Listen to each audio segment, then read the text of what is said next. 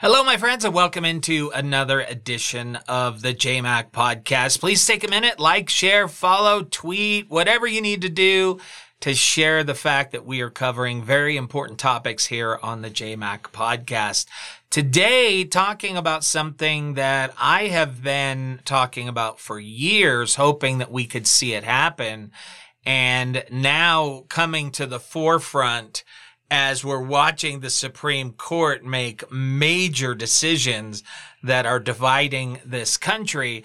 The subject is term limits for the Supreme Court. Now, I know many of you who have followed me, you know that in general, I'm not in favor of term limits, like for Congress and the Senate. And a lot of people hold this against me. But the reason why, just quickly, is because I'm not a fan of punishing the good because you're afraid of the bad. You could have a senator that's doing a bang up job representing your state, building up seniority, learning all the ropes. And then we say to them, nope, you're out of there because we're afraid this other guy is going to be bad and we're going to get rid of them. I believe term limits are built into the Constitution, and that's called an election and that we decide who we want to be elected based upon those elections. Now, things can change to impact that, like gerrymandering or money involved in elections. But none of those things will uh, improve if you just have term limits. They'll just move on to the next guy and they'll impact the next guy the same way. So for me, the answer is not term limits. Fixing gerrymandering, fixing campaign finance reform, those things are good examples of what you can do instead of term limits. But now let's talk about the Supreme Court. The Supreme Court has a tremendous amount of power. And they were designed so that they wouldn't be politically influenced. And I'm actually really a fan of this. I think it was really uh, a genius part of the Constitution that uh, the the Supreme Court couldn't have influence from the president or from somebody else.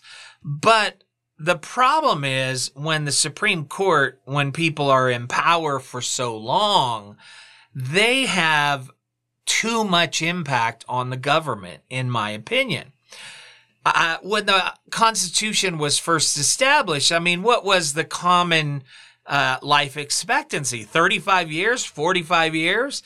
So if you were nominated to the Supreme Court and you're you're in your 30s, you might only have an impact on that court for a decade at most. And now we have people on the Supreme Court who could be there for for a generation, for 10, 20, 30, 40 years. And that means a president making a nomination to the Supreme Court. That means that president's influence on the country lasts just as long. And one of the things that the founders, I believe, really wanted was to have a government that could be influenced and run by the people living at the time. Of the people, by the people, for the people, alive today not of the people who have died, not of the dead, for the dead, by the dead. And so they wanted a system where, you know, you had a constant refreshing of leadership and ideas so that we don't get stuck in the past and so that we have representatives. And yes, believe it or not, Supreme Court members are our representatives, that they would be up with the times, so to speak. And we don't have that in the Supreme Court right now. And because of that, the nomination process has become one of the most vicious, one of the ugliest processes that we have in this country. One of the most partisan, hate filled, uh, just, just awful processes that we have is the Supreme Court nomination process. Now, I believe that that could be changed with term limits for uh, the Supreme Court. Now, there's another idea floating around, and that is packing the Supreme Court. because the Constitution doesn't say how many uh, Supreme Court justices there should be. And so the idea is that a president could, like Joe Biden, can just start nominating new members of the Supreme Court until he gets his liberal majority. And then the next president would come along, and if that's a Republican, they could pack the court and they could put their people. And then they could have a majority. And next thing you know, the Supreme Court has two, three hundred people on it. So that's what people are talking about when they talk about, you know, packing the Supreme Court. There's another way to pack the Supreme Court, and we saw Republicans do this, and that's use shenanigans to not allow a sitting president to get their nomination through. Remember Mitch McConnell when Obama put in Merrick Garland as a nominee for the Supreme Court? He made up this non-existent rule that a president cannot make a, a, nomination to the Supreme Court on the last, in the last term of office. This was absolutely ridiculous. I believe it was corrupt. And I believe that it should not have been allowed and that anybody who participated in it should have been thrown out of office through the electoral process. And then of course when the the the when it turns around and it's Trump's last year in office, they rushed through and they put their nominee through. So how you could have any faith or confidence in what this group of people believes is a bunch of nonsense. And of course, they do this because they know that that nominee is going to be there for decades and decades and decades. Well, if you had uh, limitations on that, if you had term limits on the Supreme Court, then I believe a lot of that pressure would be relieved. And maybe we can get back to a better way of of choosing who uh, these leaders should be. And the good news is, I'm not uh, the only one who feels this way. Take a look at this. This was in the Deseret.com. Uh, Two thirds of Americans support term limits for Supreme Court justices. Hey, some people actually agree with me. Uh, it says about two thirds of U.S. adults support term limits or a mandatory retirement age for Supreme Court justices. That's an interesting idea too. Uh, but I like term limits better.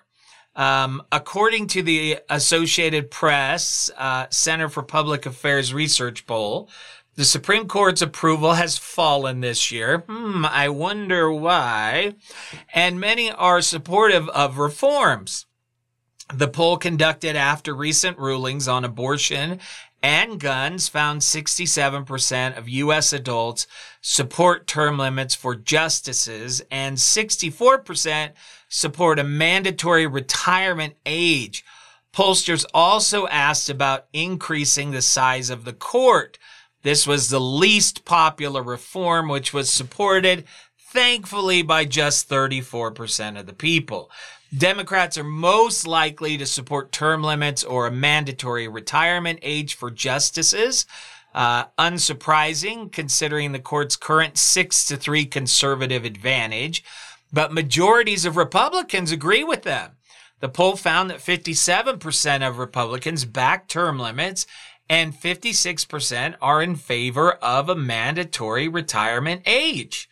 Uh, 31 states and the District of Columbia uh, already have some form of mandatory retirement. So states have already seen the value in this, often at the age of 70. This according to a bipartisan presidential commission report on court reform, reforms published last year. The report found the U.S. is, listen to this, the only major constitutional democracy without a retirement or term limits for its court justices. In Canada, which also has nine members, Supreme Court judges are required to retire at age 75. The U.S. Supreme Court today is relatively young. Clarence Thomas is the oldest. He's 74. Samuel Alito is 72. Sonia Sotomayor is 68. Uh, John Roberts is 67. Elena Kagan, 62. Brett Kavanaugh, 57. Neil Gorsuch is 54. Ketanji Brown Jackson is 51 and Amy Coney Barrett is 50. I would like to see uh, the number that I've heard that I like, and I don't know why I like it. Uh, it's just a nice round number 18 years, two decades at the most. Um, but I can see myself even supporting fewer than that. Um, but if you had it on a rotating, you know, timeline or, or even set it up in a system where each president got one nomination to the Supreme Court. And that was part of their that was part of their duty or abilities. And I haven't done the math on how that that would work out.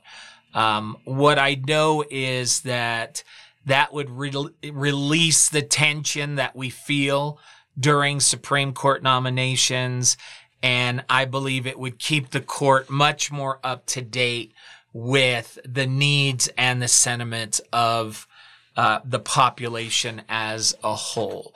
So I am a huge fan of term limits for the Supreme Court.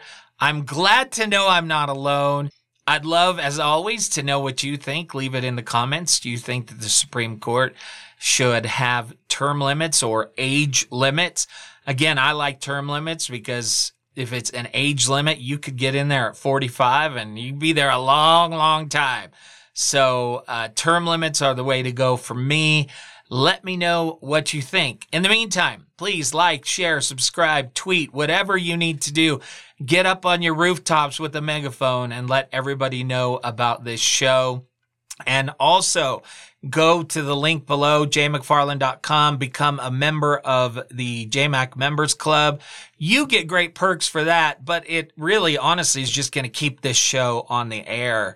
Uh, streaming and all of the things that I use to record this program, they take money. So you can just, that's what it's, we're talking about. We're not talking about me getting rich.